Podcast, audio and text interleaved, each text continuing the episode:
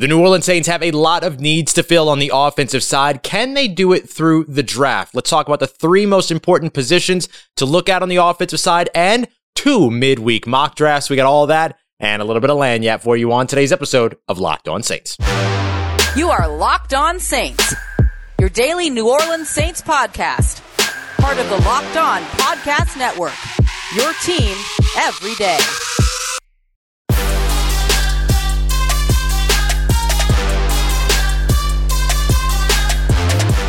What is good, Who Dat Nation and Who Dat family? Welcome into another episode of Locked On Saints, your daily podcast covering the New Orleans Saints, part of Locked On Podcast Network, your team every day. Thanks as always for making Locked On Saints your first listen of the day every day. Don't forget that we're free and available on all platforms, including on YouTube as well. And I am your host, Ross Jackson at Ross Jackson Nola on Twitter, Canal Street Chronicles, Locked On NFL, and here with you every single Monday through Friday on Locked On Saints. And I want to spend today's episode talking about the draft. We've done a lot of defensive coordinator, offensive coordinator, head coach talk. I want to take a little bit of a break from that, get into something a little bit more refreshing, the NFL draft, especially with the combine right around the corner. And look, the New Orleans Saints have three extremely important positions that they need to address on the offensive side of the ball, and they'll need to do that through free agency as well as the draft. So let's talk about how they can do it. And those three most important positions on the offensive side all start off, of course, with quarterback. Now, we've spoken constantly over the course of the past few weeks since the season ended about who the New Orleans Saints quarterback in 2022 could be. It could be Jameis Winston. It could be Taysom Hill again, as he was the one that wrapped up the season. But of course, he has the Lisfranc injury that he's coming off of. Jameis Winston has the ACL injury that he's coming off of. Plus, he's a free agent. Uh, the Saints could look at rookie, or I guess now second year quarterback Ian Book, who says that he wants to compete for that second uh, for for that starting role in his second year, or they could go to the trade market to free agency.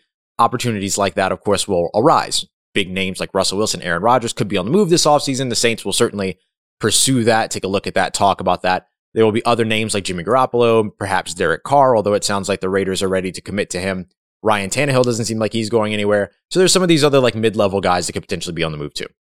But if the Saints aren't really comfortable with those, and I, I, I couldn't blame them if they weren't, then they could look to the draft, especially depending upon the direction that they go at offensive coordinator. If they go offensive coordinator like, uh, you know, we just talked about Scotty Montgomery, who's an RPO expert, then you might want to go a little bit younger at quarterback, even if you do a bridge quarterback in between, but you might want to invest at the position for a younger quarterback in the draft to make sure that you have somebody that could run that offense. A guy like Malik Willis, a guy like Sam Howell, a guy like Matt Corral, of course. And so there's a lot of options for the Saints at the quarterback spot in the draft to be able to grab somebody in the first round, in the second round, trading back into the first round, get the fifth year option, things like that. Uh, you know, uh, listener uh, Charles Dunn did a mock draft that he sent to me in which he, um, or he didn't actually send it to me. I think I actually just saw it, but he traded into the first round with the Cincinnati Bengals, traded back in and drafted Malik Willis at 31. And that could be any quarterback, right? You could sit there and say, oh, Malik Willis isn't going to be there at 31. Yeah, yeah, we know. This is something we hear every single offseason about what players aren't going to be where and you just don't know until you get to the draft. So I'm never going to make that argument that this player won't be there kind of thing outside of maybe the top five guys because you just don't know. But regardless, the idea of trading back into the first and grabbing a quarterback is a smart one. That's what the Baltimore Ravens did years ago when they traded into the first round, traded back into the first round, and drafted Lamar Jackson. Then they got the fifth year option on him. That extends your rookie contract effectively for that quarterback, which allows you to build up the rest of the offense. And especially the Saints, who are, you know, always kind of up against the cap, having a rookie quarterback that is your starter in, you know, uh, future years, right? Three, four years down the road helps you out big time, especially with the salary cap rising. Now, I still think that the Saints should pursue Jameis Winston and all that, but, you know, it's going to kind of be a battle between the Saints and I imagine the Steelers there. Although there are some reports that the Steelers may look to go with Mason Rudolph and Dwayne Haskins, but I, I don't know if they're really going to do that, right? If you have a guy like Jameis Winston who's going to be on the market. So we'll see exactly where the Saints go when it comes to the quarterback position in free agency. But during the draft, those options are there. The next really important spot is going to be on the offensive line. And you can look at the guard spots, you can look at the tackle spots, whichever ones you want. Either way, there are going to be options for you in this draft. Um, if you decide that you want to move Erik McCoy to right guard and you need a new center, then great. You've got Linderbaum, the uh, the center out of Iowa that you could go after. You've got Charles Cross, the offensive tackle out of Mississippi State, if I'm remembering correctly, who's like one of my favorite prospects in this year's draft. If you lose Tron Armstead, he's a great left tackle replacement for you. That's kind of a plug and play guy. So the offensive line is a place where you could absolutely end up addressing in the first round, second round, third round, even, right? This is a really deep trenches class on the offensive side and the defensive side. So that's good news for the Saints who need to address the offensive line, even if it's just building up depth, right? On that, uh, along that offensive line. And then finally, of course, is the wide receiver spot. Wide receiver just gets deeper and deeper and more talented and more talented every single season. You've got guys like Treylon Burks, Chris Olave, Garrett Wilson, Jahan Dotson, now Christian Watson out of North Dakota State University, who turned a lot of heads at the Senior Bowl. He's going to continue to turn heads when he runs at the combine for sure. So you're going to see a lot of risers in this class that are going to bump down a lot of the guys that you know and love right now because they're going to be guys that are going to rise a little bit later. So because of that, it opens up a lot of opportunities for the Saints where they could go for a wide receiver in the first round, Jameson Williams, for instance, or they could go for a wide receiver in the second or third round and pretty much still be okay. I, I think the earlier that you invest in wide receiver, the better. And I think any offensive coordinator that comes in and kind of takes control of the offense will want to push for that to help build opposite Michael Thomas. But the fact of the matter is that regardless of what you do in free agency, if you sign a, a wide receiver, I would still almost look at double dipping at wide receiver in the draft, right? Like still grab one early, grab one late, and then make sure that you're trying to reload that position and rebuild that position in a way that it hasn't been reloaded or rebuilt for the past few years. Now, you still have Deonte Harris, who is con- going to continue to be a big part of the offense. You still have Marquez Callaway, who would be a really fantastic three. You still have, you know, these guys that could potentially bolster in those areas, but you still want to add to that unit as well. You want to add to that group of pass catchers. You could stand and do it over in the tight end spot as well, but I think focusing on wide receivers specifically is a really important one. So quarterback, offensive line, and uh, you specifically a focus of the tackle if you lose Terron Armstead and wide receiver. Three most important spots for the New Orleans Saints to pay attention to, not just in free agency, but in the draft. And thankfully, the options will certainly be there for them. So coming up next, we're going to take a look at how Todd McShay of ESPN addressed one of those three positions on the offensive side for the New Orleans Saints.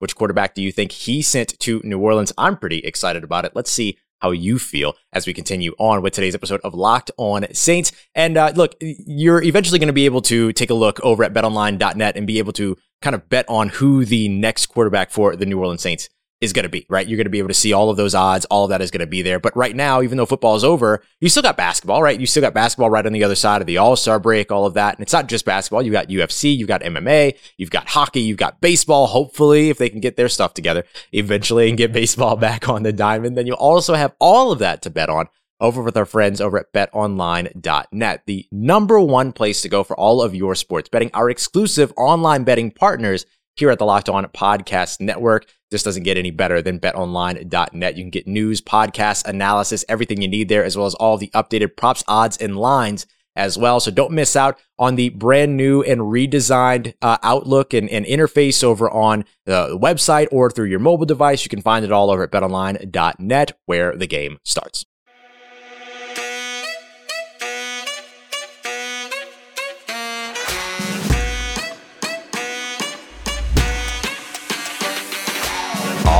All right, Who Dat Nation, continuing on with today's episode of Locked On Saints. Thanks as always, making Locked On Saints your first listen of the day every day. Don't forget that we're free and available on all platforms, including on YouTube as well. If you like what you're getting so far this offseason, know that we're not going anywhere.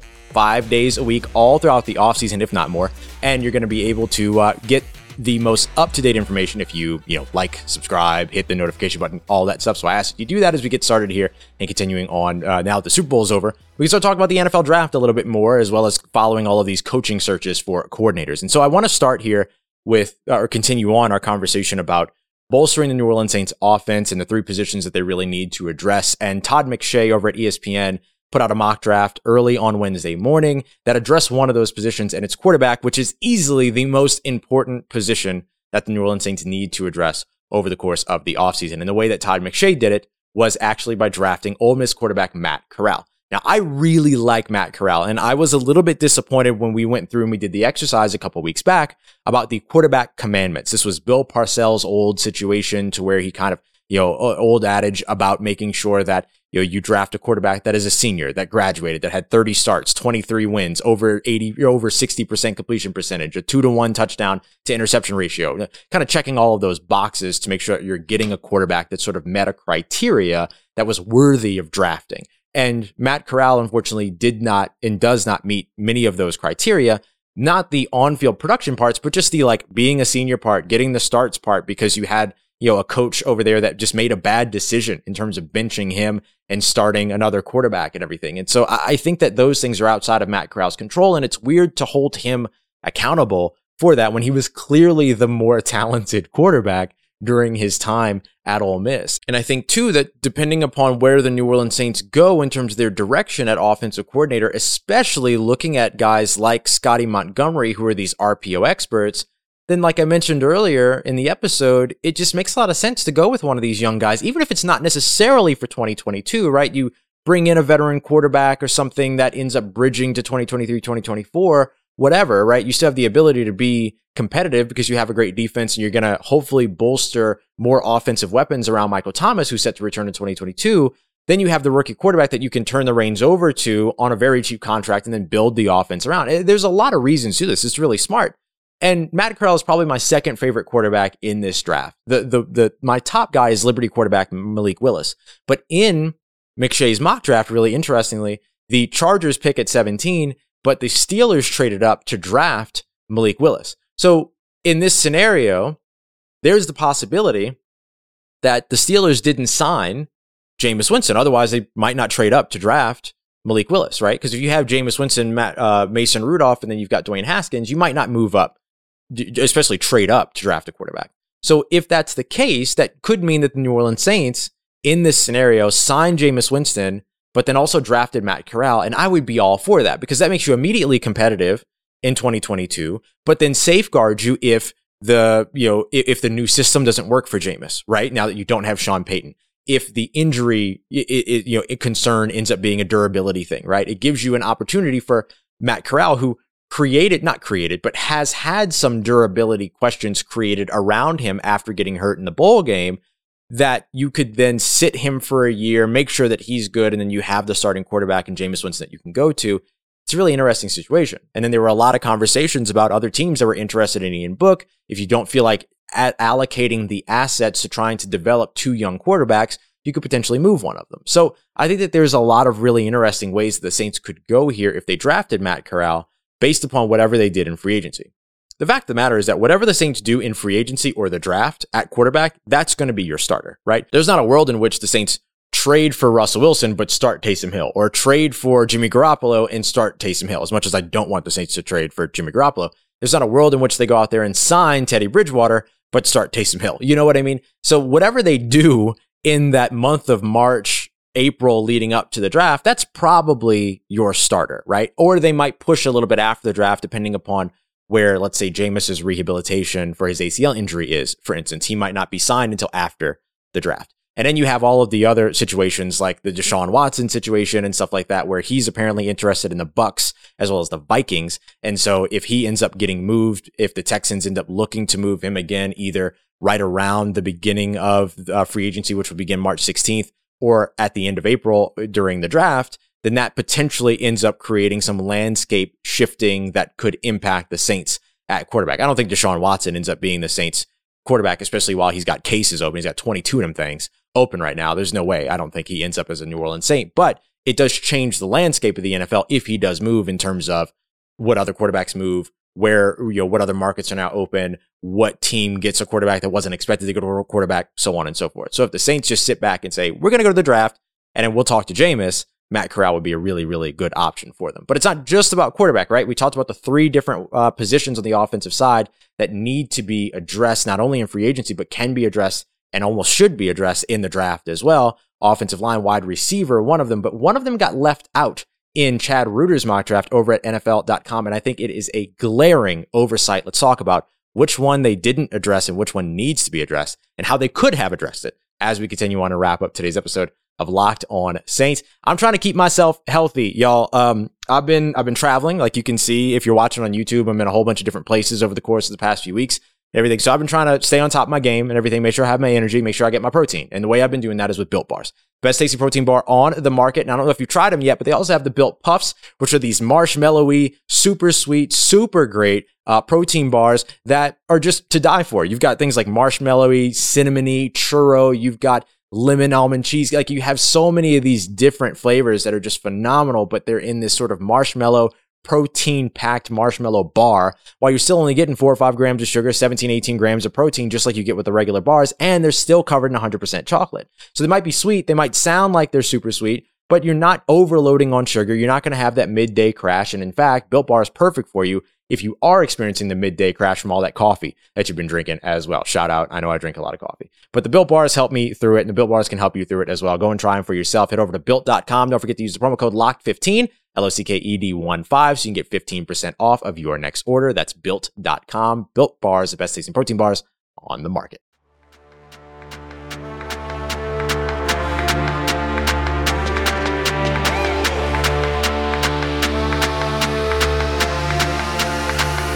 Let's get it, Who Dat Nation. Wrapping up today's episode of Locked On Saints with Chad Reuter's NFL.com three round mock draft, where there is a glaring miss in this mock. Three rounds up, three rounds down, not a single wide receiver selected in this draft. And I think that is a glaring oversight. The New Orleans Saints should absolutely be investing in wide receiver in free agency, maybe even multiple wide receivers in free agency, maybe even multiple wide receivers in the draft, but one of them needs to come out in the first two days. That has to be a situation for the New Orleans Saints. They have to see through. First round, second round, third round, don't care when it is, but in those first two days, preferably first or second round, you have to walk away with a wide receiver. And in this mock draft by Chad Reuter, you do not get that. So you do get, though, a fantastic selection at pick 15. So this is a trade up. This is assuming that the Saints get a compensatory third round pick for Trey Hendrickson. In this mock, the Saints move up from 18 to 15 with the Philadelphia Eagles by trading away pick 18 and trading one of those third round picks, not the compensatory selection that they'll get for Terry Fontenot, but instead the compensatory selection that they're going to get, that they could get for Trey Hendrickson. And in this mock, they draft uh, Mississippi State offensive tackle Charles Cross. And this is with the understanding that Terron Armstead or the assumption that Terron Armstead signs elsewhere. Terron Armstead's going to make 20 plus million dollars this offseason in free agency if he signs with another team like the Cincinnati Bengals or the Jacksonville Jaguars, who ESPN called his best fit moving forward, especially with Cam Robinson potentially on the way out there. But if you get Charles Cross, you get an extremely athletic guy. You get somebody that's really fundamentally, technically sound, that's really, really outstanding. Great punch, great anchoring, does everything well. I mean, this guy is one of my favorite prospects of the draft, Charles Cross of Mississippi State, but definitely my favorite tackle of this class as well. he's going to fall behind names like Evan Neal and Trevor Penning and stuff like that. But to me, Charles Cross is the best tackle in this class. And so I love seeing the Saints walk away with him at pick 15. Uh, there's a chance they might not even need to trade up. I guess the Philadelphia Eagles do prioritize a little bit of tackle play there. So you could see the Philadelphia Eagles who pick at 15 and 16, as well as again at uh, 19, but then you've got the Chargers in there. I don't know. Uh, I don't know that you necessarily need to move for Charles Cross if he's there at eight at 15. You might see him fall to uh, 18, knowing that the Eagles are going to be looking at their defensive line. They're going to be looking at safety. They're going to be looking at corner. They're going to be looking at offensive line in the interior, stuff like that. So you might be able to get away with it. But Charles Cross is just one of those really, really good prospects that if he's on the board and you can go up and get him, then certainly make the move. Go up and get him. Now, here's where I have a little bit of an issue. At pick number 49, uh, they have the Saints going with Jaquan Brisker, the senior safety out of Penn State. Now, here's the deal. I like Jaquan Brisker. He's one of the two rangy safeties that I actually like in this draft in terms of coverage safeties. There's Kyle Hamilton, who might be one of the best safety prospects we've ever seen coming into the NFL. And then there's Jaquan Brisker, who is uh, you know, he could play downhill. He does the box safety role really well, but he's probably the next best guy when it comes to covering sideline to sideline, having some range and having some coverage ability, some playmaking ability, things like that. You like to see more playmaking ability from him for sure, but this would be the Saints replacing Marcus Williams, which I think they could potentially do in free agency. Guys like, you know, uh, Marcus Mays, for instance. So, or Marcus Maye, excuse me, for instance. So I think that in the second round, when you're, when you still have, let's see what other wide receivers are still on the board by the time that uh, they went with Brisker. So the first wide receiver to come off the board after Brisker doesn't come off in the rest of the second round. It actually goes into the third round, which is kind of wild. But like we mentioned, it's going to be kind of top heavy. But David Bell was still on there. Calvin Austin the third was still on the board there. I mean, to pass up on David Bell at that point in the second round just feels a little irresponsible to me when you know that you need a wide receiver. John Metchie was still on the board in terms of wide out there as well. So I think that the Saints in that instance at pick 49 would go wide receiver or potentially even go quarterback as well, depending upon what quarterbacks are still on the board. And a big name to watch and a big riser is going to be North Dakota State University wide receiver Christian Watson, who is Jeff Ireland's type of receiver. Kind of coming from a small school, although NDSU is much bigger than the, you know, than its status as an FBS team, but it is, or excuse me, an FCS team. But six foot four, over 200 pounds, big body, quick, fantastic mobility. I mean, just really, really good in short area quickness situations and things like that as well. So for me, that's a spot that I think Christian Watson when we talk and we look at mock drafts, what, three weeks from now after the combine, Christian Watson's going to be a second round guy that gets tossed around, maybe even a late first round guy that gets tossed around. And then finally, at pick number 98 in the third round, this was the projected compensatory selection for uh, Trey Hendrickson. Uh, they ended up having the Saints take Brian Robinson, the running back out of Alabama. You've heard me talk about that before. I would love that selection, have him for a year learning behind Mark Ingram about how to be that tandem role with uh, Alvin Kamara, and in fact, could even be one of those guys, right? Mark Ingram, Brian Robinson, I'd be pretty comfortable with for the New Orleans Saints if Alvin Kamara has to miss four to six games early on because of the incident in Vegas. I'd be pretty happy with that. And then you could go into free agency and grab like a Jordan Howard or somebody that can be a little bit more of a pass catcher for you.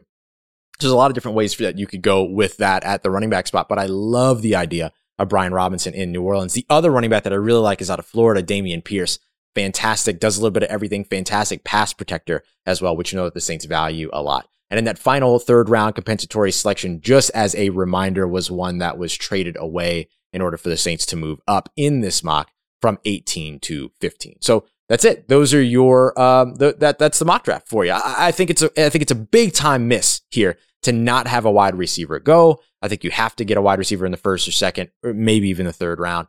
Uh, and so to not see one there, that's huge. But we've seen now how the Saints could address quarterback early. We've seen how they can address offensive line early, and we've talked through how they can address wide receiver early, which were the three big ones that we felt like the Saints really, really need to address over the offensive side really, really quickly, not only in free agency, but also in the draft. Tomorrow, let's do the same thing. Let's flip over to the defensive side. Are there are there positions that the Saints should still be investing in on the defensive side uh, in the draft, I absolutely think that there are three core ones. We'll talk about which ones those are, and we'll do the same thing. We'll break them down, take a look at rounds one through three, where they could potentially land those, and maybe even go into some day three conversation as well. So I have that coming up for you on tomorrow's episode of Locked on Saints. I appreciate you as always for making us your first listen of the day every day over here on the show. And don't forget for your second listen today to go and check out Locked on Bets, your boy Q, handicapping expert Lee Sterling. Everything you need to know to help win you some money over on that betting market. Go and check them out, Locked on Bets, wherever you get your podcast. And as always, y'all, thank you again for making me a part of your day, a part of your routine.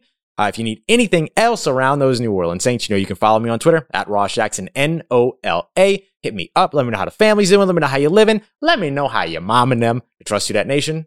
I'll holla at you.